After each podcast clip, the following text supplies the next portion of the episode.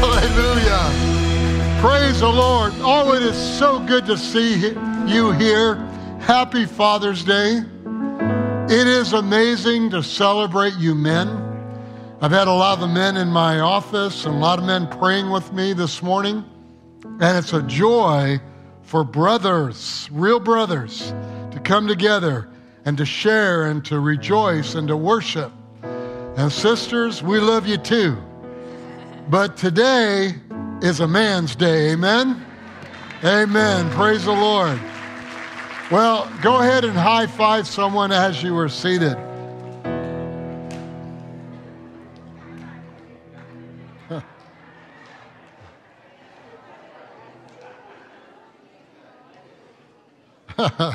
Hallelujah. It is good to see you. I am looking forward to all that uh, roast and barbecue. People have brought food to me today. I almost didn't come in the sanctuary. I just was going to have br- second breakfast today. So, but uh, thank you. It is such a joy.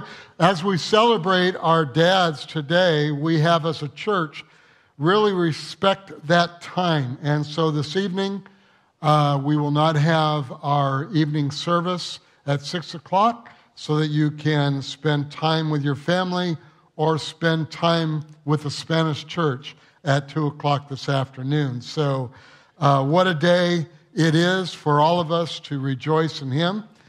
And I wanted to start off real quickly because of time. Uh, some of you, again, with your roast, I don't want it burnt because then you'll bring it into me this week burnt. But let me say this the Lord didn't create anything without a purpose. Everything God created has a purpose, and we're going to talk about a specific pur- purpose. But as I was writing that down and thinking about that, you know, mosquitoes come real close. No purpose, right? God created the anointing and purpose of fathers the Holy Spirit, uh, basically, quite a few months ago, spoke to my heart because I was praying about this service this very morning and asking the Lord. Uh, there's so many different topics and ways of teaching uh, and bringing a message on Father's Day. And I said, What would you like me to talk about that Sunday? And, and what I heard from the Lord was, Uh huh. So I said, uh, okay. I, so a little bit later, I repeated, and I heard again in my spirit, uh huh. And, uh, and then it dawned on me what he was saying. He says, I have given you some very particulars in the last five times, uh, actually, last eight years on speaking on Father's Day. And I want you to take all of that and put it into one message. So when we conclude at 3 o'clock this afternoon, no, I'm just kidding. Let me say this again anointing is to bring and give honor. When we talk about anointing, uh, we'll, we'll bring about truth in that, what anointing is, but it's to develop a culture of honor. And from developing a culture of honor in our lives, I spoke to the men yesterday. Our barbecue was great yesterday, just a great time with all the men. But he also gives you a, a passion. And so, what I can literally say is that anointing brings a, a desire, a, an overflow of honor, not only to God, but to one another. And today we're going to honor dads. But it also, uh, Scripture tells us that He also gives us uh, a passion. And that passion I look at as a gift or your gifting, how you go about in your calling and your ministry in your life. Now, I my anointing is honor and my passion is healing. I love to pray for the sick because I know the work of the cross includes healing. So let's look at your passions today. Let's look at what God is doing uh, in your lives, especially to men, ladies. Of course, this message is for you also. but your anointing and passion has been given to you by the Lord. And I am always proud as a pastor of Valley Community Church of watching your passions just flow every single time I'm with you. So, what I term this message, one message, is every great father, a release of your anointing. So, if you would turn your Bibles to Ephesians chapter 5, and as you hear Ephesians 5, you're saying, oh, is he going to talk about marriage? We're going to touch on that. But in basic, in basic uh, emphasis is going to be on the anointing of the honor, but the gifting of a father. Fatherhood is so important. The importance of being a father. And we're going to talk about what the Bible says a father is but we also need to understand that there are, uh, when I first wrote this message, there were 18.5 million children growing up without fathers. Today it's just shy of 20 million. So that uh, devastating statistic is growing. Bottom line, I'm, I'm going to encourage every male in this house giving you your importance. And we're going to understand that if you're not a biological dad, you can be a spiritual dad. You can be a foster dad. You can be an adoption dad. And there's so much of mentoring that we do to the young and to the old. But Ephesians 5 is a text about marriage. We're going to begin with verse 25. Let's read this. Husbands, love your wives just as Christ also loved the church and gave himself for her, that he might sanctify and cleanse her with the washing of water by the word, that he might present to her or present her to himself a glorious church, not having spot or wrinkle or any such thing, but that she should be holy and without blemish. So husbands ought to love their own wives as their own bodies. He who loves his wife loves himself, for no one ever hated his own flesh but nourishes and cherishes it, just as the Lord does the church. So the singular role of a husband is to be Christ like. We get stuck on loving your husbands or loving your wives. And we get stuck on that, and it's this guilt complex that we have a tendency to bring out. And I'm going to be speaking up to you because I look out at a congregation that is real.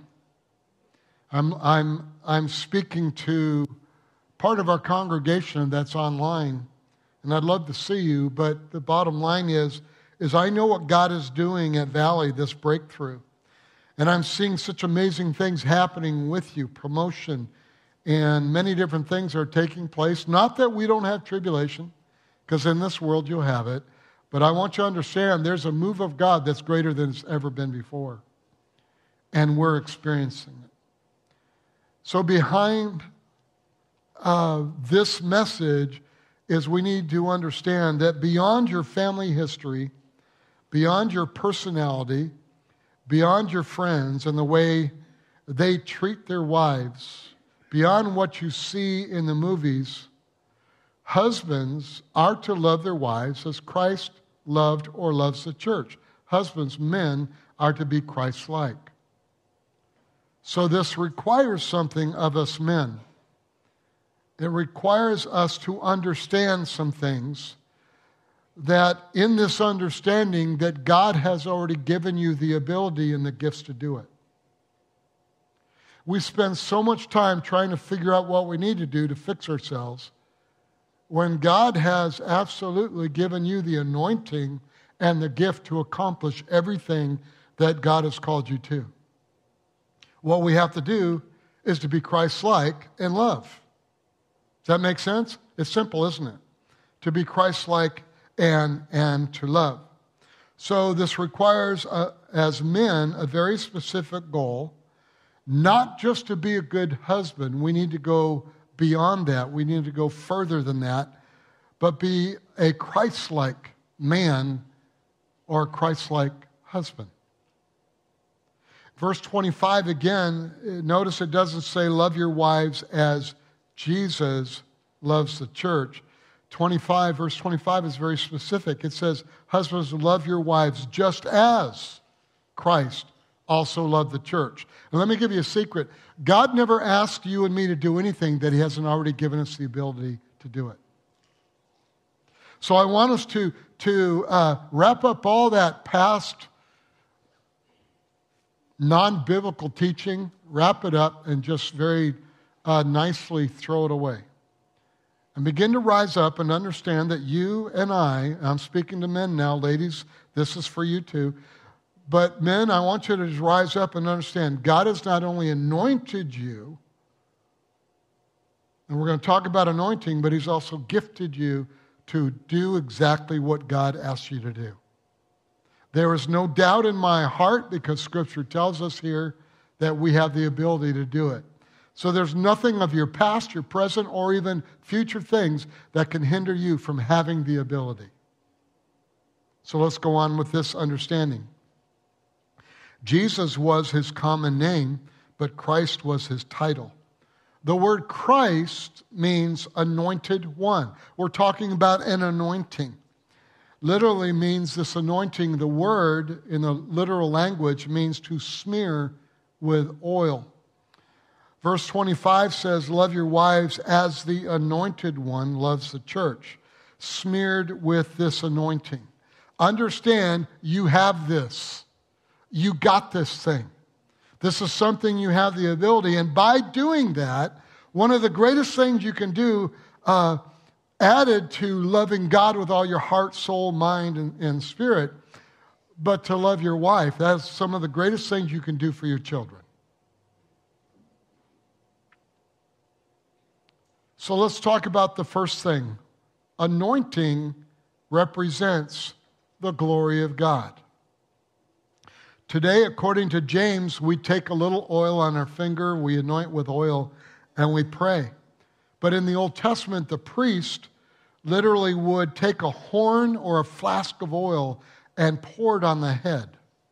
And it would just flow all the way down, covering the whole body. We're going to give you some symbolic things of that today. It represents uh, God's plan. This anointing represents an ability to do it, and not only to do it, but here's more important the ability to be it. God is more concerned about what you're becoming than what you're doing. Because how many of you are like me? I do a lot of mistakes. I make a lot of mistakes. But one thing I know is that I'm becoming more and more like Christ, and those mistakes become lesser and lesser. Guys, can you, men, can you agree with me in that? Is, is the, the reality of, of where this is. But again, I want you to know that you've been anointed to do this, to be Christ like. Psalm 133, it says this Behold, how good and how pleasant it is for brethren to dwell together in unity, honor. It's really what it's talking about. It is like a precious, the precious oil upon the head running down on the beard, the beard of Aaron running down on the edge of his garments. Uh, priesthood, we're going to talk about that in a little bit. That was another message. But we need to pause here and understand is this is not just something that you grow in, this anointing. This is something that you have, and you have the fullness of it. But it takes, as the scripture is talking about loving your wife, uh, you know, with the word of God, it, it takes the word of God to solidify that in our lives. So I'm not coming against discipleship and growing and all these things that we do teach that is scriptural. But I just want to tell you that it's been poured all over you. It has covered every area of your body. Let me just say this to you it is a symbolic thing of covering every area of the body of Christ, which in turn is talking about your body, about your gifting, about everything that you are. And so I want to encourage men today. I know that stuff happens. I know our mouth goes before our heart sometimes, even though Out of the abundance of the heart, the mouth speaks. We have to understand that we have this ability to accomplish everything God's given us. And we have to understand the gifting we have so we can flow in that in this world. Interesting in 1 Corinthians 11 is talking about men and women. 1 Corinthians 11, verse 7 says, For a man indeed ought not to cover his head. I don't mind Dodger hats or anything like that, but it's we're not to cover his head. Since he is the image and glory of God, but women or woman is the glory of man. In today's society, you know, we don't like that scripture, but let me just explain to you and paraphrase this. Men reflect the character of God they, of the God they choose. I'll say it again. Men reflect the character of the God they choose, and women reflect the character of the husband they choose. That's what it's saying. If a man's God is money, if a man's God is a false God, or if the man's God is Jesus Christ, men reflect the character of that God they serve. So, my question is this who are we serving and who are we listening to? But women are very sensitive to the character of their husbands. Amen. You're going home, driving home, she's sitting next to you, and you know you're going to make a left turn to go into the area where your house is or your apartment is, and she says, You're going to make a left turn there. Thank you, honey. I know. We're going to make a left turn there. She's very sensitive to the character of her husband. When I first got married, I thought Terry should act just like me. I did. How many of you men, when you first got married, I married a woman just like me? How many of you found out the first week she ain't like you? Right? Praise God she's not like you. She was basically almost totally opposite. But when I realized it's not about my personality and likes, it's about God's character in me, so I changed my thinking and I began really to desire to allow my thinking and my actions to be based upon the character of God. When I began to do that, Terry blossomed like a rose in her own gifting because what Scripture says is that she's very sensitive to me, and when I begin to be Christ like, she blossoms. That, that where, where she begins to move and to grow happens because myself as a man. Well, I thought this was Father's Day. It is. But you got to understand that this is so important that we understand that so that when we become a father, that we can really show our children how to love their spouses. Amazing. Just shy of 20 of all those, uh, all those kids, all those kids who don't have fathers all those little girls that don't have that character that they can grow into. So the response I wanted, I never got by being, and I call it a macho idiot or a hombre tonto. For those that understand Spanish, I don't. I just thought I'd say that. The response I never got happened when I began to be Christ like. Now, this doesn't say she was lesser than me, she's co equal with me. But this is the anointing that flows over men. Terry was reflecting Christ like back to me because I was showing that out of my own life. Proverbs 17:6 says this, "Children's children are the crown of old men." I can relate. I'm an old man now. And the glory of children is their father. As we men reflect God, character to our children, they reflect it back to us. God put his image and his likeness in Adam and Eve. And the first thing he said was to be fruitful and multiply. We've brought this out to you before. Be fruitful and multiply. Be fruitful and multiply what? The character of God, the, the image of God. The first responsibility a man, a father has to his children is to be an image bearer of God to them. That's my responsibility. It's, it's not making a living, even though I work hard to make a living for my family. It is to be an image bearer of God. And that's why my father passed away when I was young, and so, so there was, there was uh, something that was missing. And then when I understood at a young age in Scripture of spiritual fathers and mentors, then I sought after that. I had coaches who were godly, baseball coaches who were godly. I had hockey coaches that were godly. I have spiritual fathers in churches. Spiritual fathers now, I wish them a happy Father's Day this morning. I am a spiritual father to many, and they've wished happy Father's Day to me because what we must understand this is about a relationship with God, men. This is not about how good you are, how smart you are, what job you have. That's not your identity. Your identity is the anointing that's been poured all over you, and you are anointed of God to be Christ like. And you have the giftings to do it. Now, this is what I'm not saying. And I need to just make this caveat. I'm not saying everything our children do wrong is our fault. That's not what Scripture says. And people get too extreme in this area when they talk about responsibility of a husband.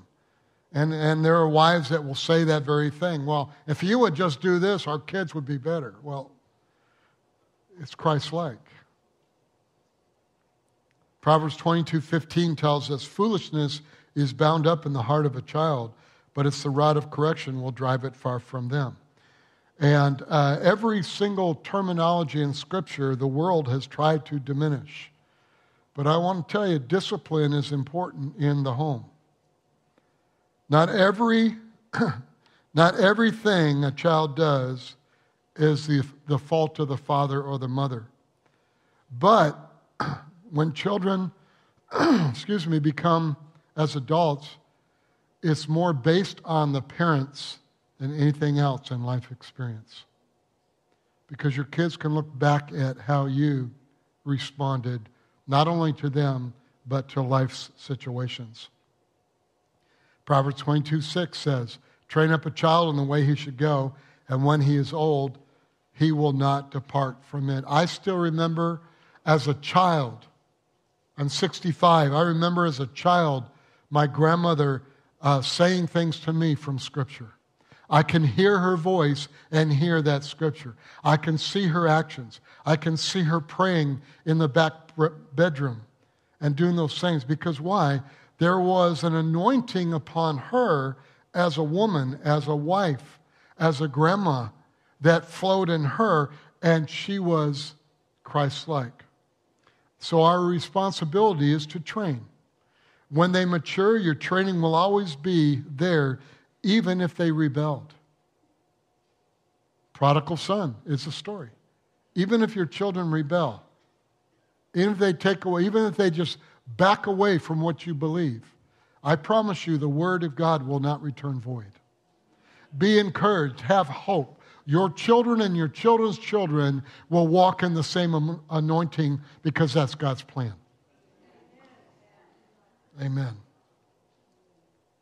So let me say it this way if you put it in them, it will come out of them one day.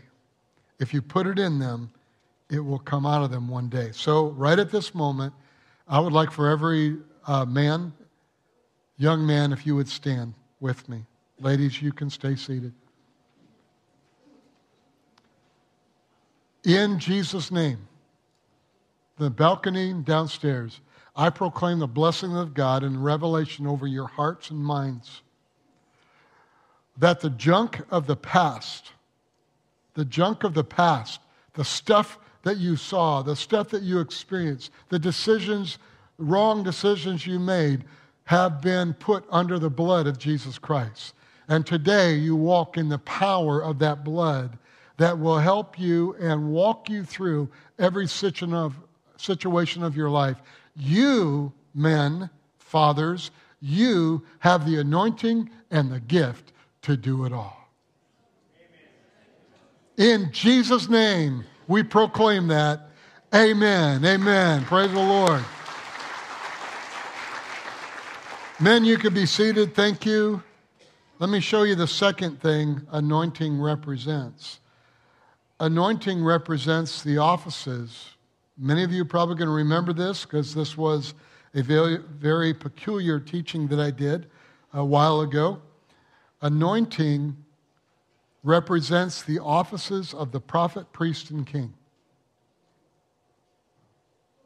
It's an authority created that causes you to have an authority to produce a culture of honor everywhere you're at.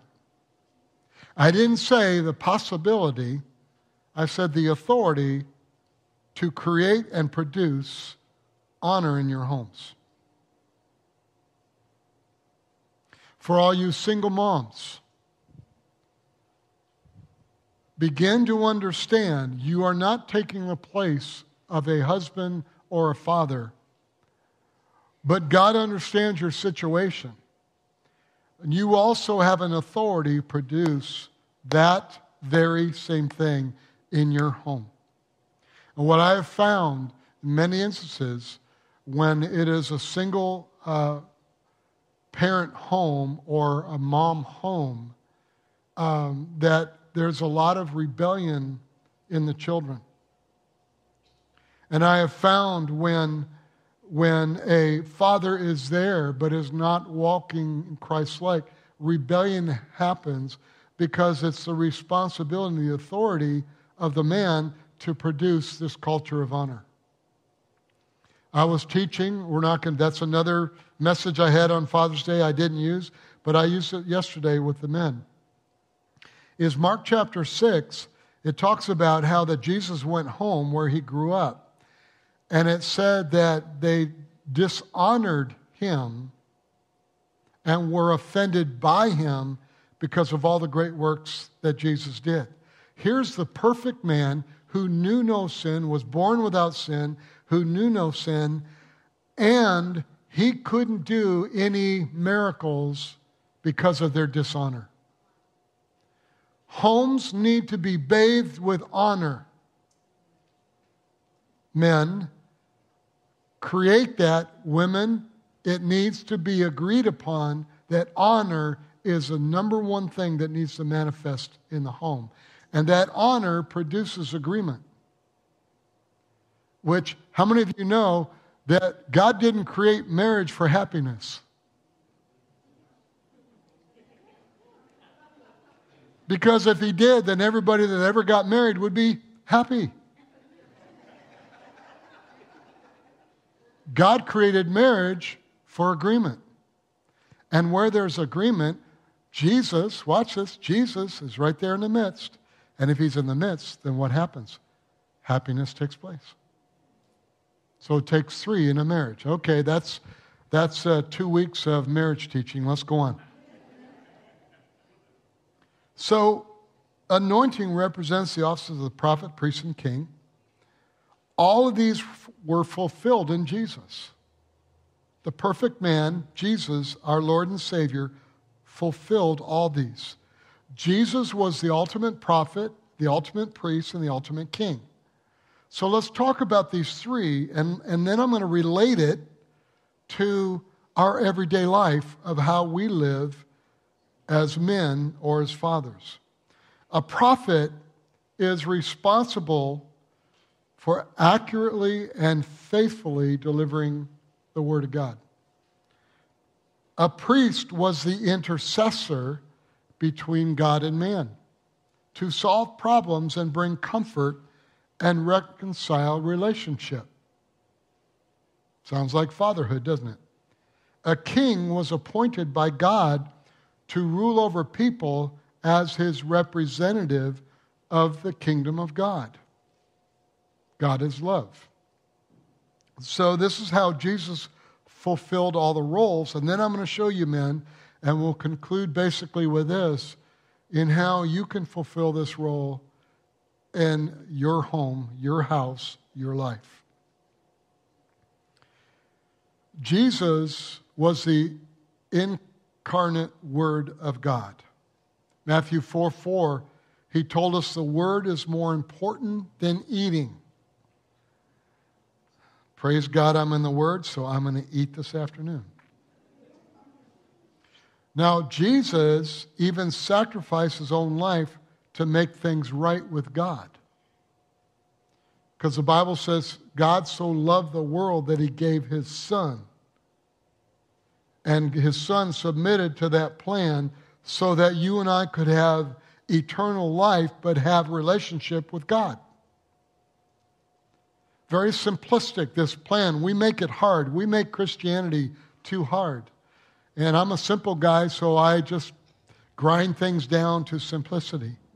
So Jesus sits on God's right hand, interceding for us. As a priest, Jesus healed people and compassionately did miracles. So he fulfilled not only prophet, but he fulfilled the priest. As a king, he was an authority figure.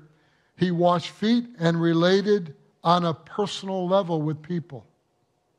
Now, guys, I'm not saying go home and wash your family's feet, but I'm telling it's symbolic of the reality of that what you're doing, you're serving your home to create, coming in agreement with your spouse, or if you're single, coming in agreement with God's word, with Jesus, and creating that house of honor.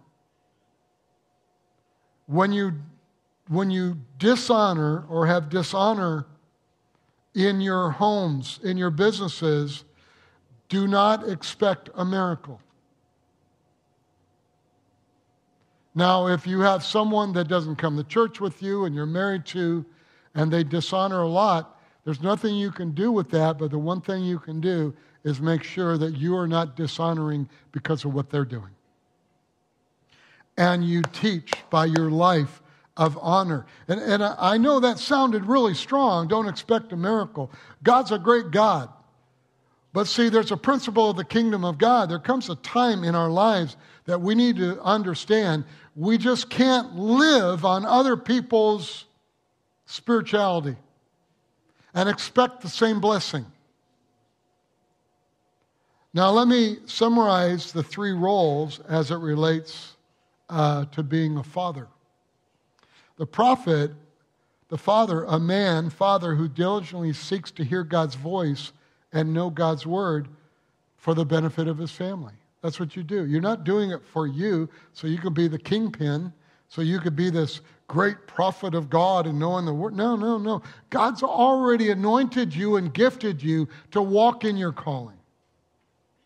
But what he's doing is there's, some, there's an important thing a father must know.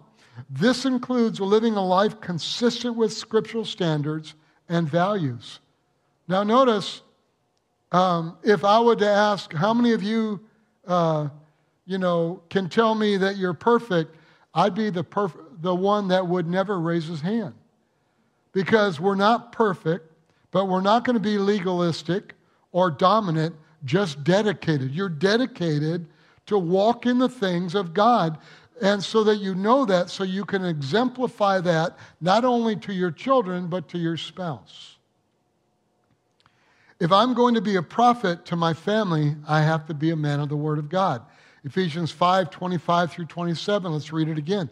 Husbands, love your wives just as Christ also loved the church and gave himself for her, that he might sanctify and cleanse her with the washing of water that word, by the word, is the Greek word rhema, which is the spoken word.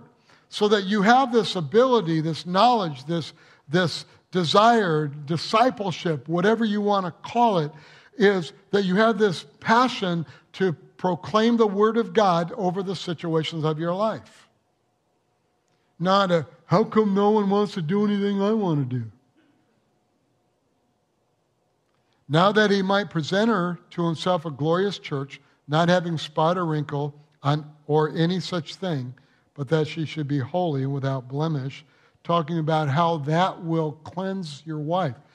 It doesn't mean that your wife was dirty.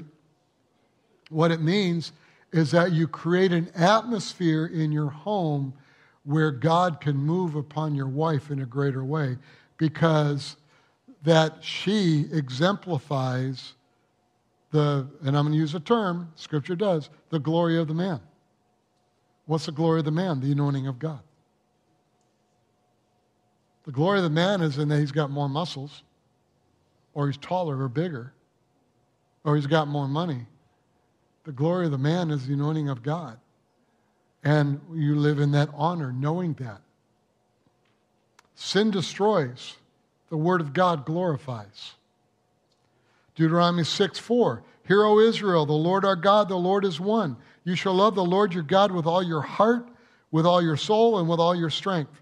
And these words which I command you today shall be in your heart. You shall teach them diligently to your children, and shall talk of them when you sit in your home, when you walk by the way, when you lie down, and when you rise up. You shall bind them as a sign on your hand, and they shall be as frontlets between your eyes. You shall write them on the doorposts of your house and on your gates. In other words, the Word of God is foremost in your mind every day. God clearly gives a responsibility and ability to train up their children in the Word to parents. Bind them on, on the Word, uh, bind the Word on every aspect of your life. But it literally talks about your hands, your forehead, and your doorpost. So uh, the hand represents everything I do, the word. The forehead, everything I think, the word. And the doorpost, everything that comes in my house. Hmm. All three based on the word of God. So my responsibility of a father is to be a doorkeeper of my home developing a culture of honor where in my home, my wife and my children and my grandchildren can rise up and grow. That there would be an honor, a home of honor, where when they come in my home, they are free to grow and to love and, and to be honored and have fun and all the different cultural aspect of this that we have to get to that place, but it has to be of honor. The reason I do it is not for me. The reason I do it is because there's an anointing on me by God Himself to be Christ like, and it produces that love and honor. And when you do that, then what you'll see is you'll see your, your kids and your grandkids and your wife flourish. And it's a lifelong journey. It's not, oh, I got that, Pastor, and I'm going to go do that tomorrow so that Tuesday everything will be perfect in my home. No, no. It's not what we're saying. It's a lifelong journey.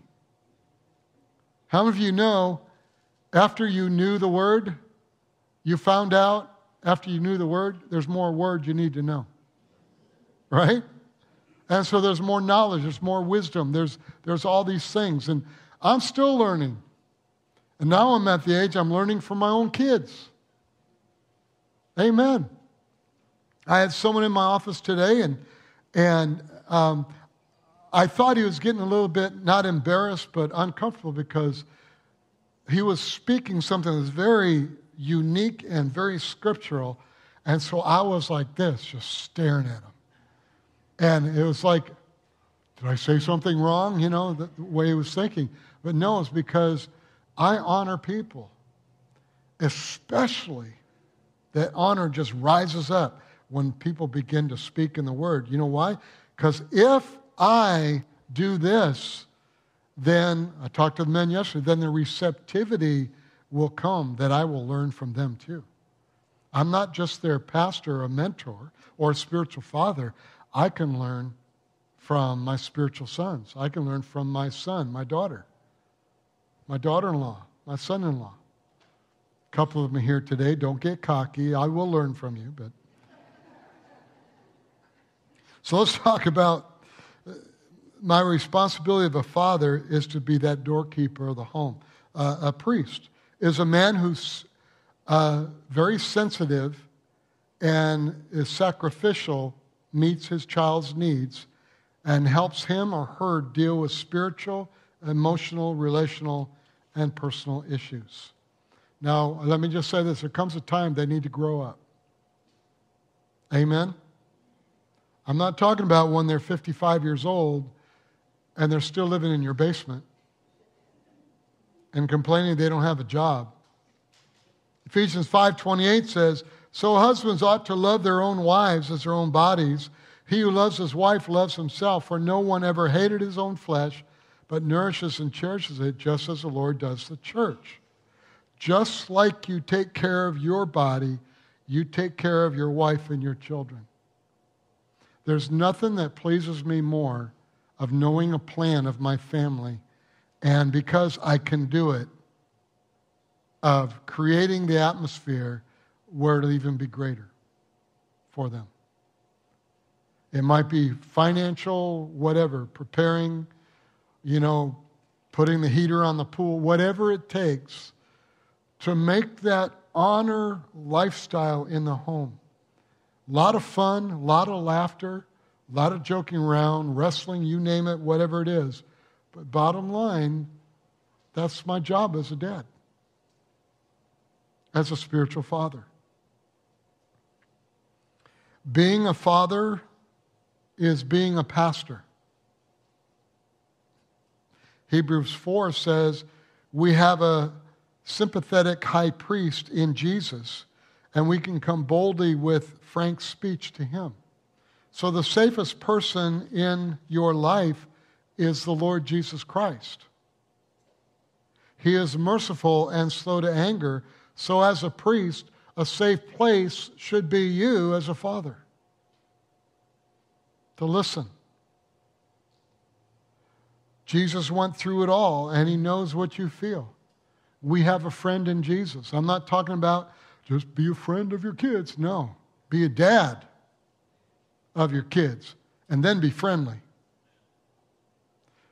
Fathers, we are not an exalted prophet, we are not an exalted king, but be the safe place and give counsel.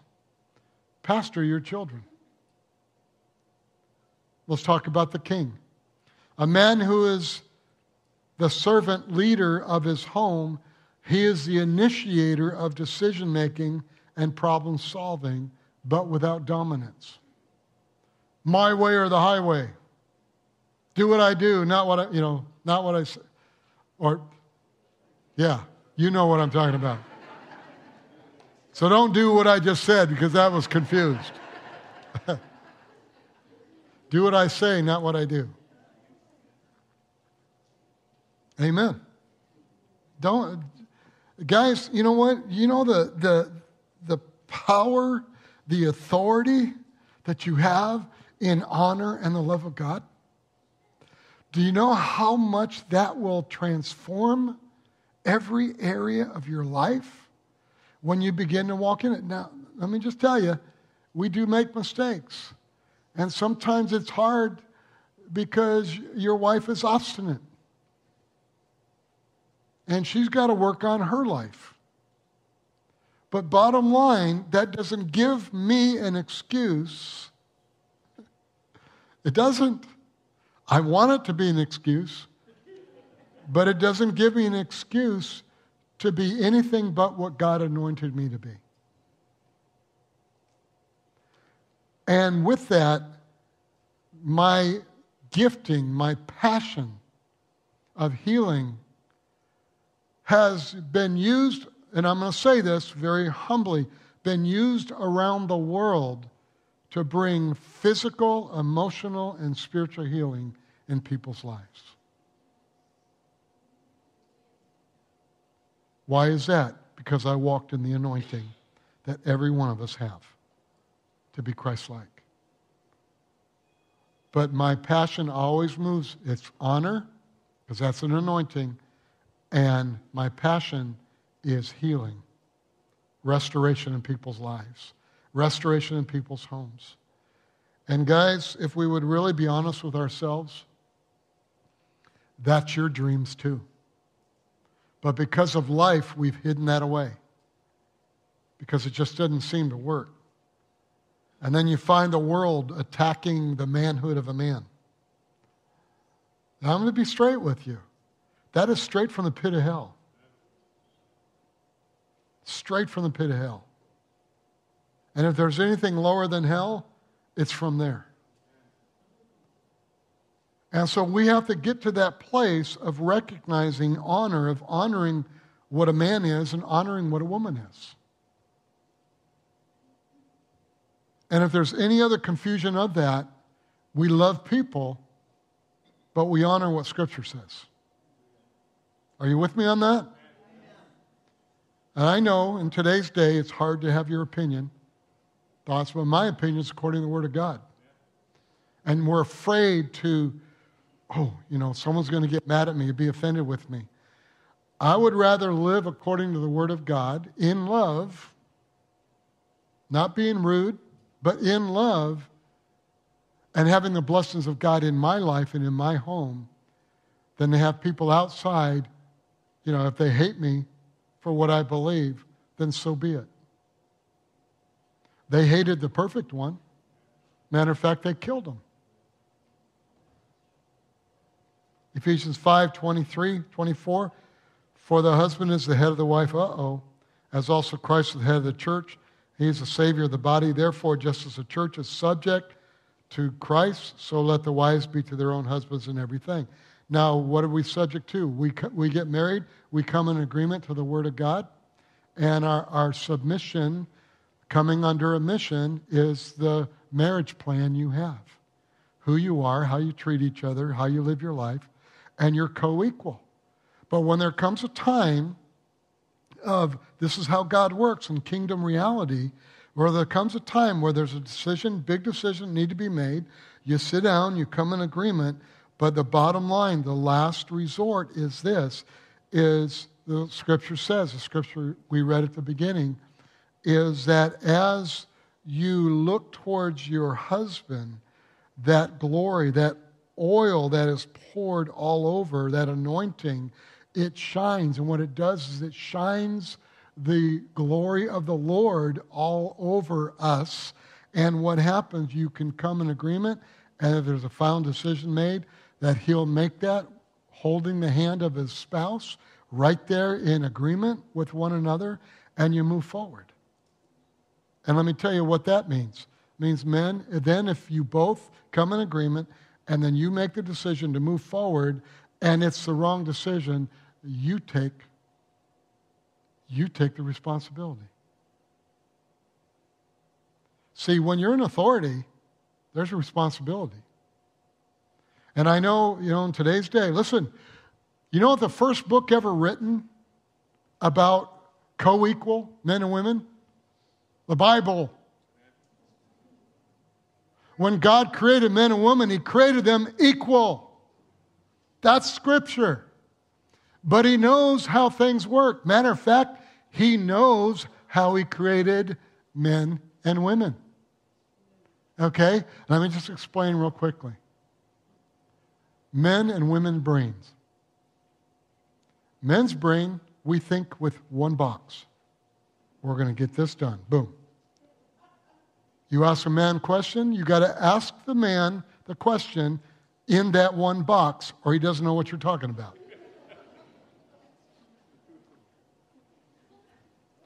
Now, the woman, you ask the woman a question, and in her brain, she's got a thousand boxes. And after five minutes of her answering your question, you ask her again, now, I asked you this question, would you answer it? Because she didn't answer it. Don't look at me, ladies, like that, because you know how you are. That's what God created you.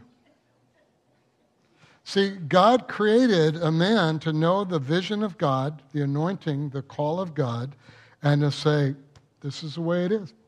This is the way it is. The enemy comes in, distraction over here. I know, let's take care of this, let's fix this, but this is the way it is. I will tell you, ladies, your husband, whether you like him or not, has saved you from some struggle because of the way God created him. But we have been taught to hate that. Now, don't look at me, some of you administrative women who have learned to answer the question right away. But understand that's the normalcy, the way God created us. And we have to get to a place in our life where we understand men, fathers, honor. Honor. So let me close with this. I want to explain this again. When it says be subject to your husbands and everything, it means don't act without your husband. Don't act without your husband. What do you mean? I'm going to do this. Don't act without your husband. Communicate. We, the church, don't act without Jesus. And if we do, we have problems. See, you're partners with each other. God created it that way. Father's husband, be the loving initiator. Now, anybody here mind Jesus being the Lord of your life? Uh, are you really having a hard time with that? no, I don't want Jesus to be Lord of my life. I want Satan to guide me. I want him to be my father. Of course not. We're not there. I, am being facetious with you. But, but understand that's the thinking. And when God says something in the Word of God, men, fathers, Jesus Christ is the loving King of kings and Lord of lords.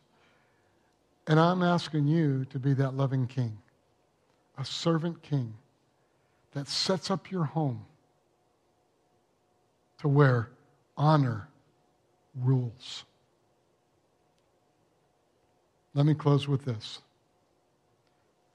Ephesians 6, verse 2 through 4 says, Honor your father and mother, which is the first commandment with promise, that it may be well with you and you may live long on the earth.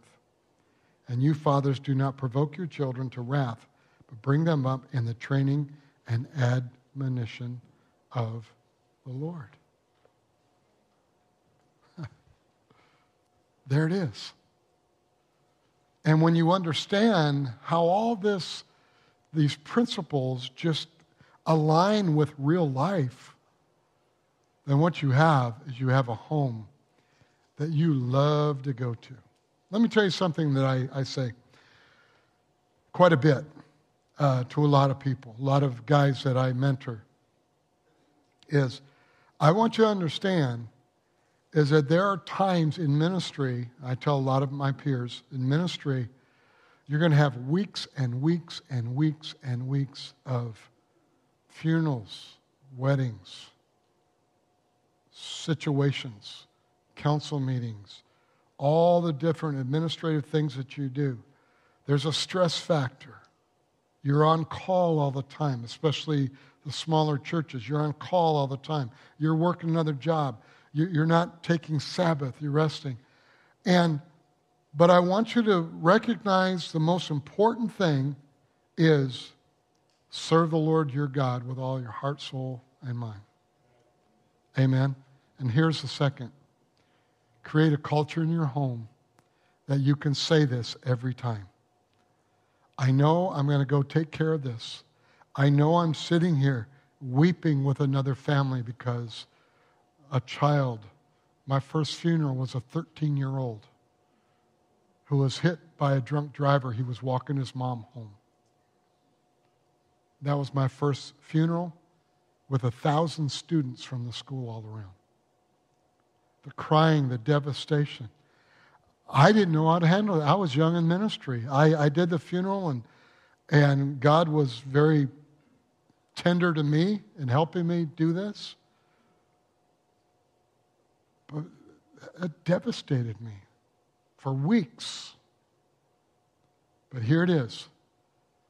But I began early creating a culture in my home of honor that I could go home to. So when all, I'm going to say it, when all Hades breaks loose in life, I get to go home. I get to go to a place where there's honor and there's love. Not a perfect place. You come to my home, we ain't perfect. But I'll tell you what, we live in accordance with the perfect one. And because of that, as a dad, as a papa, as a pastor, as a spiritual father, as a mentor, and as a friend, I get to go home because I live what I just taught you to the best of my ability at this time, and I'm still growing. Can I challenge you to do the same thing? Men? It's not about what you've done wrong or what you've done right or how much you've done this or how much or what you've said or what you haven't said. It's really about do you really realize you're anointed and gifted to do this? Let's all stand.